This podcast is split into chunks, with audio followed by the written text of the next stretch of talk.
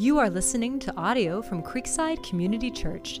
If you'd like to learn more about Creekside, find out about our services and upcoming events, or listen to other sermons, please visit creeksidecommunity.org. Welcome to Creekside. My name is Dan Goodson. My wife Deb and I, we've been coming to Creekside since 20, 2008, actually, 14 years. And it's actually kind of fun story how we ended up coming here. Uh, and then we have three kids Kate, who is going to be a freshman in high school, Andrew, who's in seventh grade, who I'm just going to point to him because seventh graders love being pointed at by their parents in large public settings. That's what dads get to do, right? Dads get to embarrass their kids, and that's just. That's what you sign up for. It's what you wait for, actually. And then uh, our youngest is in fourth grade. He could care less if I embarrassed him or not. That's, that's a fun age.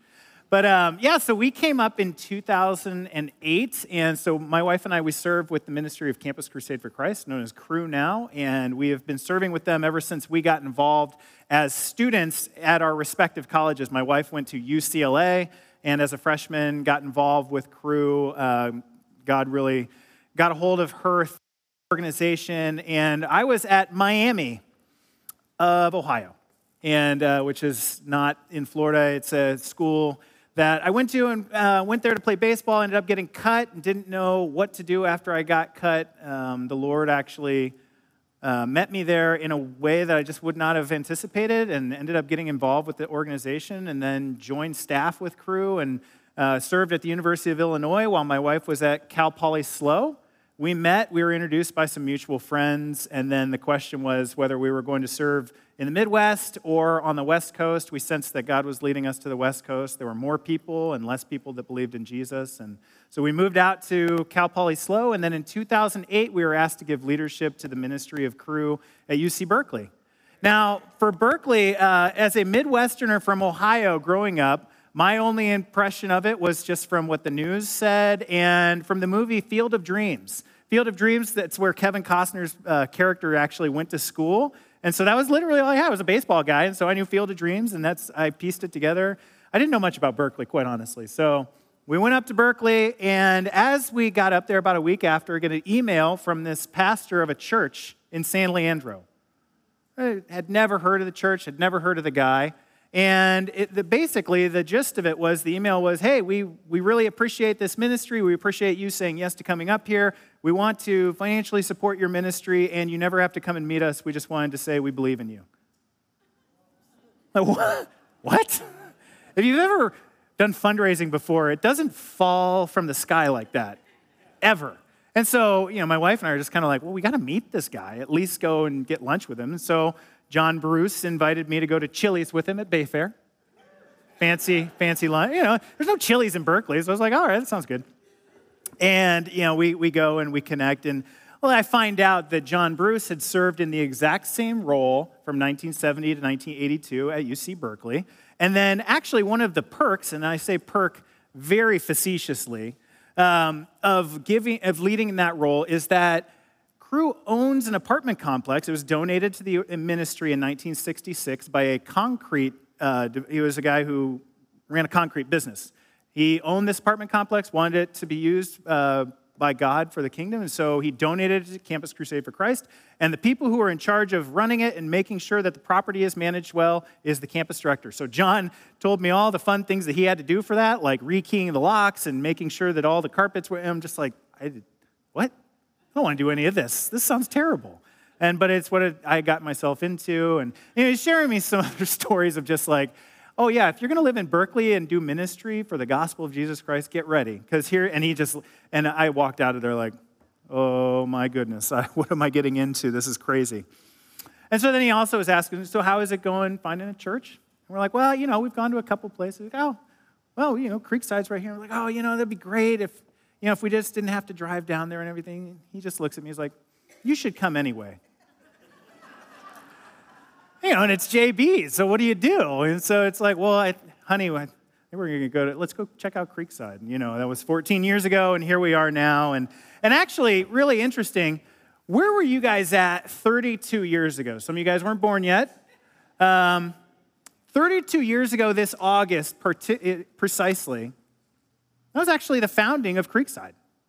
Creekside was actually launched in August of 1990. I just I, I learned some of this, and it's just this month in particular, August, the start of the school year and everything. This was the the birthday for the church, which it's it's just really cool to be a part of that. And as we're talking about a chapter that talks about individual steps of faith to be in a church that was launched out of a collective step of faith. It's very inspiring. And actually, so we get to, uh, we're going to wrap up a chapter that we've been looking at this summer, chapter 11 of Hebrews, the Hall of Faith. And as a sports guy, this was always one of my favorite chapters because growing up, and I was not always um, paying attention in services when I was growing up, but whenever I'd hear this one, I hear the term Hall of Faith, I would pay attention because it's like, oh, it's like Hall of Fame. I was, it was, I was that shallow at times, uh, and it took that little to hook me, but it does. And so we get to wrap that up, and it's really a, a fun and kind of challenging, actually, passage that we're going to look at today. Um, but before we do that, let's go to the Lord in prayer and just ask that He would lead our time this morning. God, we thank you just for another day. We thank you just for um, your mercies that you promise are new every morning. Lord, we need your grace. We need you. Uh, need for you to speak through me. We need for you to enlighten our hearts. We are so glad that you've called us to this place this morning, and we ask that you would just speak uh, through your word today. Lord, we love you. We thank you just for everything that you've given us. We thank you that we can gather together uh, without fear of persecution.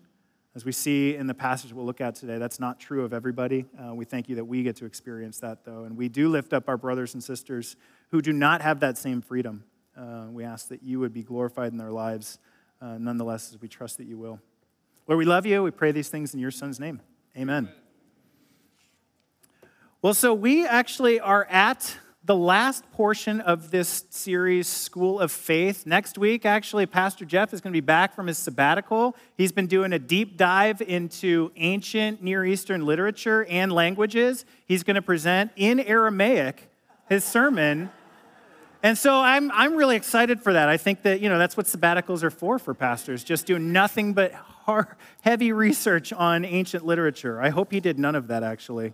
Um, that would not have been a sabbatical, I wouldn't think. But we're going to be wrapping up this series, starting a new series, very exciting. And it's really, I mean, you know, mid August, I've been on the academic calendar for just my whole life that I can remember. And so this time of year is always actually very exciting. Beginning of school for tomorrow for many people. My kids, that's when they start. And I'm sure teachers are feeling the flutter as well, a lot more responsibility. And, and parents are excited, but also, you know, it depends on what grade level they're in. There's certain grade levels where it's I'm excited, you, you, can go now. And there's others where it's like, I can't believe we're already at this point yet. Whether it's the beginning or the end, I would imagine that's actually very, like, surreal. Um, I have a freshman who's going to high school, so that's, that's kind of surreal, actually. I can't believe that uh, I have somebody who's already that old living in my house. That is pretty surprising. Anyways, um, we are wrapping up the series, and we're going to start with verse 32 in chapter 11 and what more shall I say? This is just, it's a funny way. So I'm pausing here for a second because imagine the author of Hebrews, he's been writing along, he's, he's been weaving this theme of faith. He's been the theme of like, Jesus is better than, Jesus is better than, he's the better messenger, he's the better Moses, he's the better covenant, he's the better sacrifice. And then he's giving all these examples of like all these individuals throughout the Old Testament. And now he's realized, he's looking at the clock. He's like, oh, I got to hurry up. I don't have enough time. I got to get the messenger sending this to the Hebrews. I got to get this out. And so, what more can I say? And I'm just going to start speed reading through all these guys now.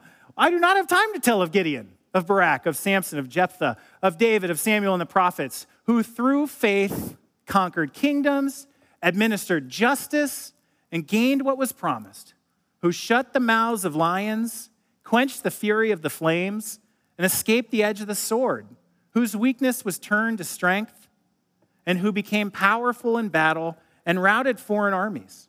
Women received back their dead, raised to life again. And we'll pause it right there because it actually takes a, a dark turn. But before we do, uh, I want to look at it's interesting the folks that are brought up here. It's really interesting, in fact. And um, what's interesting about it is what really defines them because I think we live in a culture where we're either tempted to define ourselves by either our best or our worst traits. We're tempted to define ourselves by what we do for a living, or what family we're a part of, or what state we're from. There's lots of things that we are tempted to define ourselves by. And when we think of some of these folks that are listed here, actually, it's a, it's a question of why some of them are mentioned in the Hall of Faith at all. I mean, for some of them, it's like Barak. I don't know everything about Barak's story. Actually, he was a contemporary of the judge Deborah in the book of Judges, and he was a little bit fearful of doing what Deborah asked him to do. Deborah asked him to lead the armies of God ahead of the Canaanites and to fight against them. And he's like, No, I'm not going to go unless you go. And so Deborah said, Fine, I'll go, but you will receive none of the glory from the battle. That's, that's sort of the story of Barak. And so it's, it's interesting. And then Barak goes and he leads the battle, and you know the uh, people of God win. But it's sort of interesting because Barak was actually timid. Gideon, Gideon actually, we know him as a like he was a judge. In fact, some would say he was one of the more God fearing judges. The judges were kind of all across the map. But he actually doubted considerably what God asked him to do. God asked him to oppose the Midianites. God shrank his army from 32,000 down to 300. But the entire time, you know, if Thomas hadn't stolen the nickname of doubting, then it would have been doubting Gideon. But Thomas stole. That was just a Bible joke. I'm sorry. But, you know, like I, I think got, I got a list here of the, the, of the guys here. So Gideon's sort of, he's fearful. Barak's timid. Samson, good grief. Have you read Samson's story? Yeah, we know Samson was very strong. You read the stories to Samson to little kids if you're, you're raising your kids and reading them Bible stories. And then you read Samson as a grown up, you're like, oh, goodness. I can't read about Samson to my kids because it, very indulgent. Or Jephthah. So I will be honest, I did not have Jephthah's story memorized prior to putting this sermon together, but I got a chance to read about Jephthah. And he actually was a, well, his backstory is really interesting, but he was um, brought, God raised him up as a judge to lead a battle against the uh, Amorites. And he gets out there, he's leading the army, he sees the Amorites, and in the way that other ancient Near Eastern religions would do, the pagan religions, he would make, they would make a vow, basically bargaining with God. If we can win, then I will do this. And so his vow is that if we're able to win, God, I will sacrifice to you whatever comes out of my house first when we come home, which seems like a dumb dumb vow. And he, maybe he was thinking it was the family dog that was going to come out, and it happened to be his oldest daughter, which would be a bummer for her. But it's just sort of, it, he was rash. Like just Samuel. Samuel was actually probably the best one on this list, but he, he wavered in the sense of like, he knew that God was the king over the people of Israel, and yet the people wanted a king. And so he, he was. And then David, good grief. David had some issues. Actually, one of the most interesting stories of David, it's he decided, because Saul was chasing him, he decided to hide out with the Philistines. And the Philistines knew this is David, and like David kills Philistines. And so they're like, you sh- who are you? What are you doing here? And so David decides, you know what? I'm just going to grow out my beard and start drooling on it and acting like somebody that drew. And and they're like, What are you doing? And David's thinking that this is going to get me out of this situation. And it's just like, Is that walking by faith? What, why are you in the hall of faith for some of the things that you've done here, David? And what's so interesting is that while our culture likes to define people by their traits or by what they do, God defines by faith. Because the reason they're here, it's not because of what they did, it's because who they believed. Because ultimately, Gideon did choose to follow God. Ultimately, Barak did choose to follow God. These people, while they were kind of having some ups and downs, chose. And I think that the reason why this is so reassuring is that it shows that they're ordinary. I think when you read that they're in the Bible, it's like, well, they're in the Bible. Of course, they're, they did the right thing. Actually, when you see their warts and all, you begin to realize, oh, they're human beings. they have their ups and downs. God works through ordinary people to bring across his plan through all time. And I think that's what the author is showing. Here's these people, you know their highs, but you know their lows, and God still used them. Because what defines God's people is their faith. That is what is the primary, most important identity marker. When I got together with John that time at Chili's, uh, he was telling me some of the stories of leading at Berkeley. And one of the stories, which actually really scared me, but uh, it was at the apartment complex that we were talking about. And he said that, you know, one night there was these staff women that lived in one of the apartments. And an intruder broke into their apartment with a knife and threatened them and told them to do some things. And one of the staff women stood up and said, I have a personal relationship with Jesus Christ. And the guy held the knife. Oh, I didn't know that. And he just leaves. Now, I, and I've only heard this story from John, and so for some reason, every time John tells the story, he laughs at the end of that. Like, oh, I didn't know that. Ha! and, and John, it's just, it's really, it's a great story. But I think what's so incredible about that story is the faith that this woman had in her identity of who she was. And that's this faith defines. It becomes the truest thing of, our, of who we are, our identity, that we are children of God if we've placed our faith in Jesus Christ. And so the author uses these names as um, names that people would know, names that people would know that they were imperfect. But it's because of who they are now in, in their who they trust in that matters the most. 2 Corinthians 5:17 puts it like this: Therefore, if anyone is in Christ, he is a new creation. The old has gone, the new has come. So, a believer's faith really that defines them. Let's look here at a second component, though, as the author continues along. And this is, this is a, a big turn here. Others were tortured and refused to be released so that they might gain a better resurrection. So, the previous paragraph, it had a bunch of highlights, and now all of a sudden it's very different. Some faced jeers and flogging, while others were chained and put in prison. They were stoned, they were sawn in two, they were put to death by the sword. They went about in sheepskins and goatskins, destitute, persecuted, and mistreated. The world was not worthy of them. They wandered in deserts and mountains, and in caves and in holes in the ground.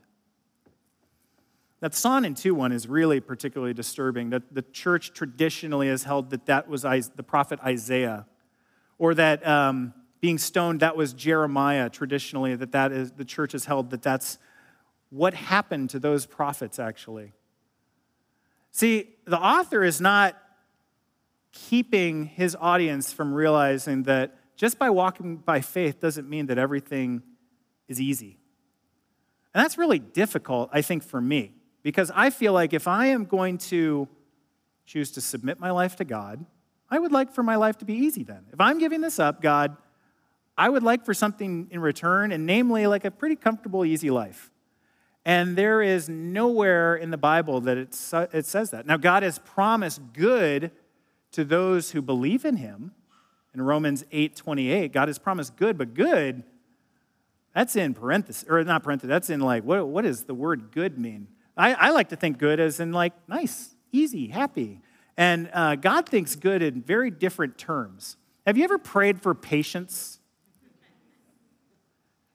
Have you ever prayed for character?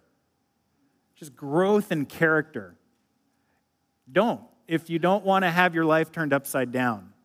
Because the way that you grow in patience is to have to endure things that are really stressful and frustrating. The way that you endure, grow in character, you actually have to have it formed. And oftentimes, that's not through a pleasure cruise. Um, there's this funny commercial that uh, it's an apartments.com commercial where this couple, they're looking at a sonogram and it has a picture of a baby. Actually, it doesn't have a picture of a baby, it has a picture of three babies. And they're looking at it and they're surprised. And then all of a sudden they feel that like the, the walls are coming in and then the ceiling starts lowering. And it's sort of like this Indiana Jones scene. And then the guy from Jurassic Park comes in, tells them all about apartments.com, and you could have a bigger place. And, you know, that's the end of the commercial. And clearly it's not a Bay Area commercial. But it's how we feel with circumstances where it just, there are those times where it's just pressure and you're feeling it and you don't really know, like you, you're praying, but it feels like the, the prayers are bouncing off those closing in walls. And it doesn't feel like my faith is really getting anywhere because nothing is really changing. And God hasn't promised that things would change just because we have faith. God has promised good and that his message would go forward. And good sometimes comes in strange packages. The things we pray for, sometimes he gives us, but in ways that we would not have anticipated. So in 2006, my wife and I, we led a summer mission of Cru students over to a closed country in East Asia where it was illegal to um, openly talk about the gospel and openly like share about Jesus. And it was 2006, so the internet's still kind of new, kind of. And what you knew about who had access to the internet was really new as well. So we were thinking that, well, certainly nobody in this closed country is able to access internet stuff on the other side of the world, right? I mean, that's we laugh at that now, but that's literally what we thought. Like, you know, surely there's firewalls and they can't see it. And we had been telling all of our ministry partners that, like, hey, pray for us because we're going to this campus and we're going to be sharing the gospel of Jesus with students who don't know him from this country, which was foolish because uh, when we arrive, we have our, you know, our large group of American students and everything, and we get on this bus, and the um, school administrator sits down with me in the front. He's like, I know why you're here. I'm like, oh yeah, we're, you know, we're excited for the cultural exchange and we're excited. He's like, no, I, I know why you're here. I saw your website. Like, oh, oh. And, you know, small talk a little bit. And then I go and, you know, I sit back with my wife, Deb, and I'm just like, they know why we're here. Crap, we're in trouble. And I'm not kidding you. I was actually legitimately scared for my life because I had no idea what was going to happen. That night, we both remember laying in bed just thinking they're going to come kick in the door and we're going to get arrested or who knows what. well, it turns out, there's a good end to the story, it turns out that that guy had actually been a foreign exchange student at Arkansas, uh, Arkansas Tech years before, and somebody had shared the gospel with him and he had come to Christ. And then he came back to this country and this particular university, and he had been praying that there would, the Lord would send people to come to his campus to share the gospel on his campus. Why didn't he tell me right then? but for five and a half weeks, we walked this walk of like, they're gonna kick us out at any, like five and a half of the most tense weeks of like, but believe me, our team was bonded together. We were excited about what God was doing, but we're also really nervous. Like, we were growing significantly in our willingness to take steps of faith. If we would have had known the whole time that like this guy was a believer, what would we have missed out on? Those things that God gave us that we had been praying for. It was a surprising answer to a prayer with a strange package on pa- strange packaging on it. Now, there's a guy named Jeff, 2014, goes to a similar country, leaves a Bible in the bathroom stall of a restaurant because he wanted people to pick up the Bible, read about it, and find the good news of Jesus gets caught before he gets to the airport, arrested, thrown in prison for six months. And he's out now. He's also a guy from Ohio. But it's just, Lord, why? I'm sure he prayed. I'm sure he, had, like, why wasn't there like a, an easy, a, a fun silver lining to that story? It's sort of like we, we see here in Hebrews. Like, the author actually does not explain why certain things happen to some people of faith and challenging things happen to other people of faith. We do not actually get to choose the life circumstances that the Lord allows us to experience. We're simply called to walk the path that He's given us as faithfully as we can, and which is why He's given examples. But it's also very encouraging to people who are going through hard times, which is the audience then, and sometimes it's, it's us today. But it's encouraging to hear that there are people who have been given a hard road and they've been able to faithfully walk. And it's also, there's an element of mystery to it. Why does God allow for challenging things to happen to people? Why does He seem to pave the way for others when He doesn't for people that love Him as well?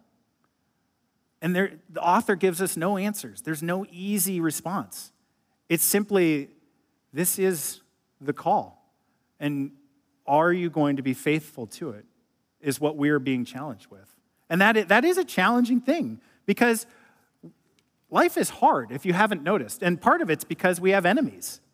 And, you know, not to get too, I don't know eh, what even word I would say, but like there are enemies in the Christian life. Part of it's us. We are, sometimes we're our own worst enemy. The Bible says we have three traditional enemies we have the flesh, the world, and the devil.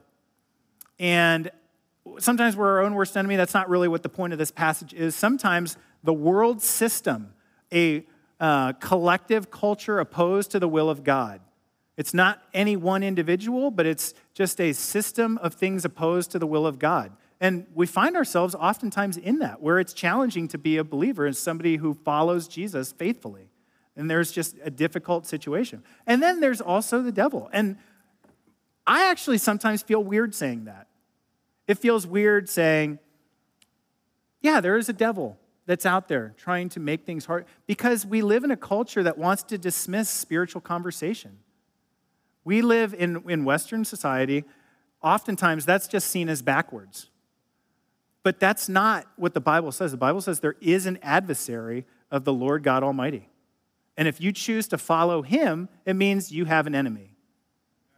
And the enemy is no weak enemy because Peter describes him like this Be self controlled and alert. Your enemy, the devil, prowls around like a roaring lion looking for someone to devour. Resist him, standing firm in the faith, because you know that your brothers throughout the world are undergoing the same kind of sufferings. And we can have two temptations. There could be, we could think too much of him and say everything is the devil's fault. The microwave's not working right, so it must be the devil. Assign it, well, what that does is assigns him too much power, actually. Sometimes just living in a fallen world, there's just things that are hard, but it's not, he's not omnipotent. God's omnipotent. He's not everywhere, he's only certain places. He's a created being. However, to dismiss all entirely, the devil would love that because he would love to think that, he would love us to think that life is easy and it's, you know, he's not really there.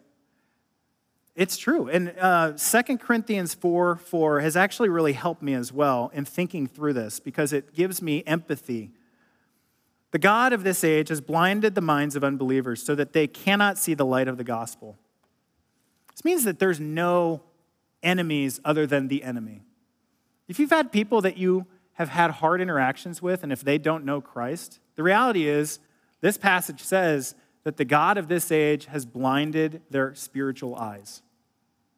This means that if you have a, somebody that you disagree with politically, or somebody that has just been, really been a challenge for you, or a neighbor that is a hard situation, but they don't know Christ, their biggest enemy, that, that's your, they're not your biggest enemy. Actually, they are a captive. And the, the reality is, and this is, it's a very binary way of viewing the world, but I think that this is a biblical way of viewing the world. There's either captives or there's those that, that are set free, and there's nobody really in between. And we don't know exactly who those people are, so we're called to walk by faith and love others accordingly.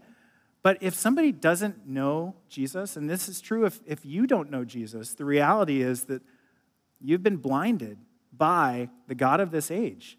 And that the gift of eternal life is something that brings those, those um, helps you to be unblinded, brings sight, and he offers that. And we're going to get into that in just a second because our faith defines, our faith disturbs, and that's where we have enemies, but then our faith delivers. And I think one of the most amazing things that God has given us is this gift of faith. I want to get to that in a second, though. I want to look at this last couple verses these were all commended for their faith. So, those that had positive circumstances, those that had difficult circumstances, these were all commended for their faith. Yet none of them received what had been promised. God had planned something better for us so that only together with us they would be made per- would they be made perfect. So that's pretty remarkable. Here's the remember the group of people that the author of Hebrews is writing to is experiencing persecution. They're experiencing hard times. They need encouragement. And so the author is saying, Look at all these amazing people. Look at how they walked by faith. And yet God said, You guys did awesome. This is great. I'm waiting for these people. I want to bring them in as well. And by them, that's the audience for the Hebrews, but it's also us. And that's actually incredibly encouraging because it demonstrates how much God loves you because He's waiting for you. He's waiting to wrap up all of eternity because He wants you and He wants an undisclosed amount of other people, but He desires you specifically. I think this is pretty cool, actually. Um, you ever wonder how much you matter to God? This is just a parenthesis, but I just thought this was fun as I was putting, putting this talk together. How much you matter to God. You were created in your mother's womb. Psalm 139 says you, you were specifically thought of, everything about you is specific, unique, and intentional. You were created in His own image. Think about that. He could have chose any, he chose to have us be identified with Him. That's remarkable. He knows the very numbers of hairs on your head. I had saved, I wrote that one in particular because I knew John was going to say something about the gray hair, and so I was going to pass that one along back to him. And it was better in first service because he was here, but um, he rejoices over you with singing. You, literally, bring songs to God's heart. And if you kind of breeze over that and don't think about it, stop. Take a second and actually embrace that. You make God sing. That's incredible. He has given his one and only son for you. And then here's this is a, just a, it's a really interesting thing in Revelation, and this is really not talked about all that much, but in Revelation, here's this promise: He will give you a new name which only you and He will know. What does that mean? That sounds cool. I want to know my name. I want to know what that means. There's something there so special and intimate, though, that He is waiting to bring each and every person that He is going to bring in a relationship. He's waiting for all of us. And that's what He's telling the audience, too, here. It's like that's, they're waiting for something better. He's waiting for something better. And we will all get to experience that with Him, which is just remarkable. And so, what is this something better that God has planned?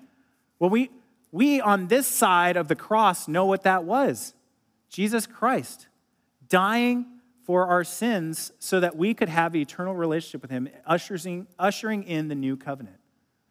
Those that were looking forward to what God was going to do, they didn't know that it was going to be fulfilled through Christ. The Hebrew audience who's getting this letter, they're just now piecing it together through the teachings of the New Testament. And we get to look back on it and go, okay, that's what God's plan was.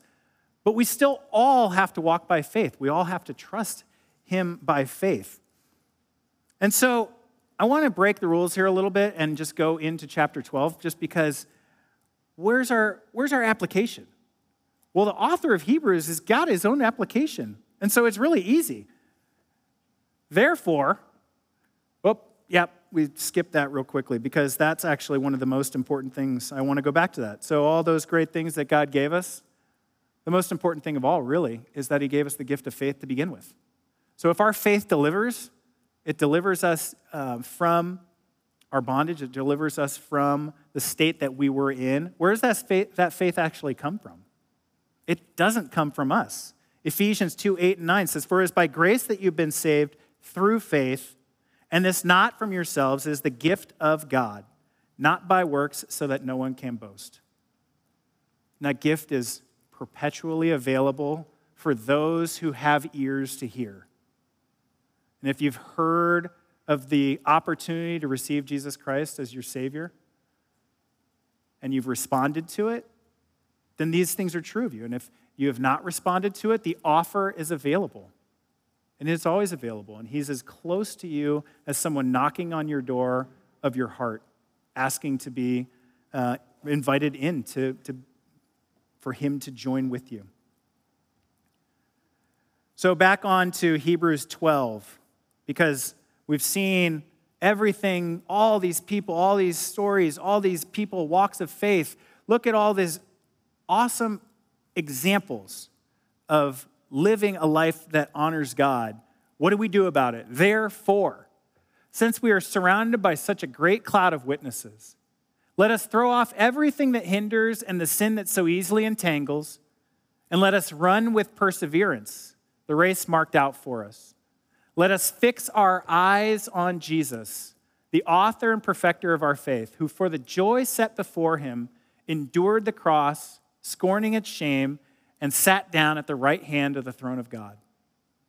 Consider him who endured much opposition from sinful men, so that you will not grow weary and lose heart. So he's written the application points for us. It's pretty great. It's um, throw off everything that hinders and the sin that so easily entangles. So there's two separate things there. There's sin, which clearly we need to get rid of our, in our lives, and there's things that make it harder for us to run that race with perseverance. And for some people, it might be different than others. That's just, there's, you know, not everything is a hangup or a hindrance for some as others. And that's where we're glad for those of us that are in Christ, we have the Holy Spirit to help us through what is something that is helpful for me, not helpful for you, keeps me from walking with God. For me, sometimes sports is actually a hindrance. Sports is not a sin, but sometimes being active in a sport can take too many hours of my day and I'm not investing in my kids, which I, have been called to do. Sometimes watching sports. Now, sometimes watching sports is actually really good and helps me restore recreation. It's good for me, except when I watch uh, Cal football sometimes, because it can be just really heartbreaking, and that's not as good. I don't think anybody in here can identify with that, though. So, throw off every uh, thing that hinders the sin that so easily entangles. Run with perseverance. This idea that you wouldn't have to say run with perseverance if it was an easy race. You know, if it was just one lap, then just run. Run with perseverance is this idea that get ready because there's going to be some hard times. There's going to be some challenges, which is why he says uh, earlier that, therefore, since we are surrounded by so great a cloud of witnesses, it's an encouragement to consider and think about. Additionally, he says, consider him, being Jesus, when you're tempted to throw in the towel. Finally, fix your eyes on Jesus. This is one of those things that helps to finish the race. Knowing the end, knowing where the finish line is, helps you to finish. And fixing your eyes on the one who has gone before, the one who has paved a way for you to have a relationship with God, is the way through those challenging hurdles uh, the circumstances when the walls are closing in on you, fixing our eyes on Jesus. So, what does look, faith look like for you this week? What does walking by faith look like for you this week? As we wrap up this sermon series, by faith, Abraham, by faith, Moses, by faith, Abel, by faith, Rahab. What does by faith, insert your name, look like for you this week? I know for me, it looks like loving my neighbor well. Now, Emmanuel and Bethany Onawera, they just moved in next door to me. They set an amazing example. If you know them, you, you know that they're amazing neighbors, and they set a really good example. For me, we have one particular neighbor, though, not them, that there was an incident where four or five years ago uh, it was just a challenge. And so now, it, even interacting with them at all, Lord, I don't want to do that. I don't want to talk to that person. I'm scared. I literally am scared at times. I don't know what he's going to say. I don't know how he's going to respond. But what does it look like by faith to choose to interact? We all have somebody like that in our life. My guess is the person that came to mind for you right now might be there because God put him there or her. There might be a reason why God brought that person to mind, how he might want you to interact with somebody. Or maybe it's uh, Start a school this week. What does that look like for you to walk by faith as a student or a teacher? That's a challenge, but what does it look like to love others well in your classroom? What does it look like to love colleagues well at work?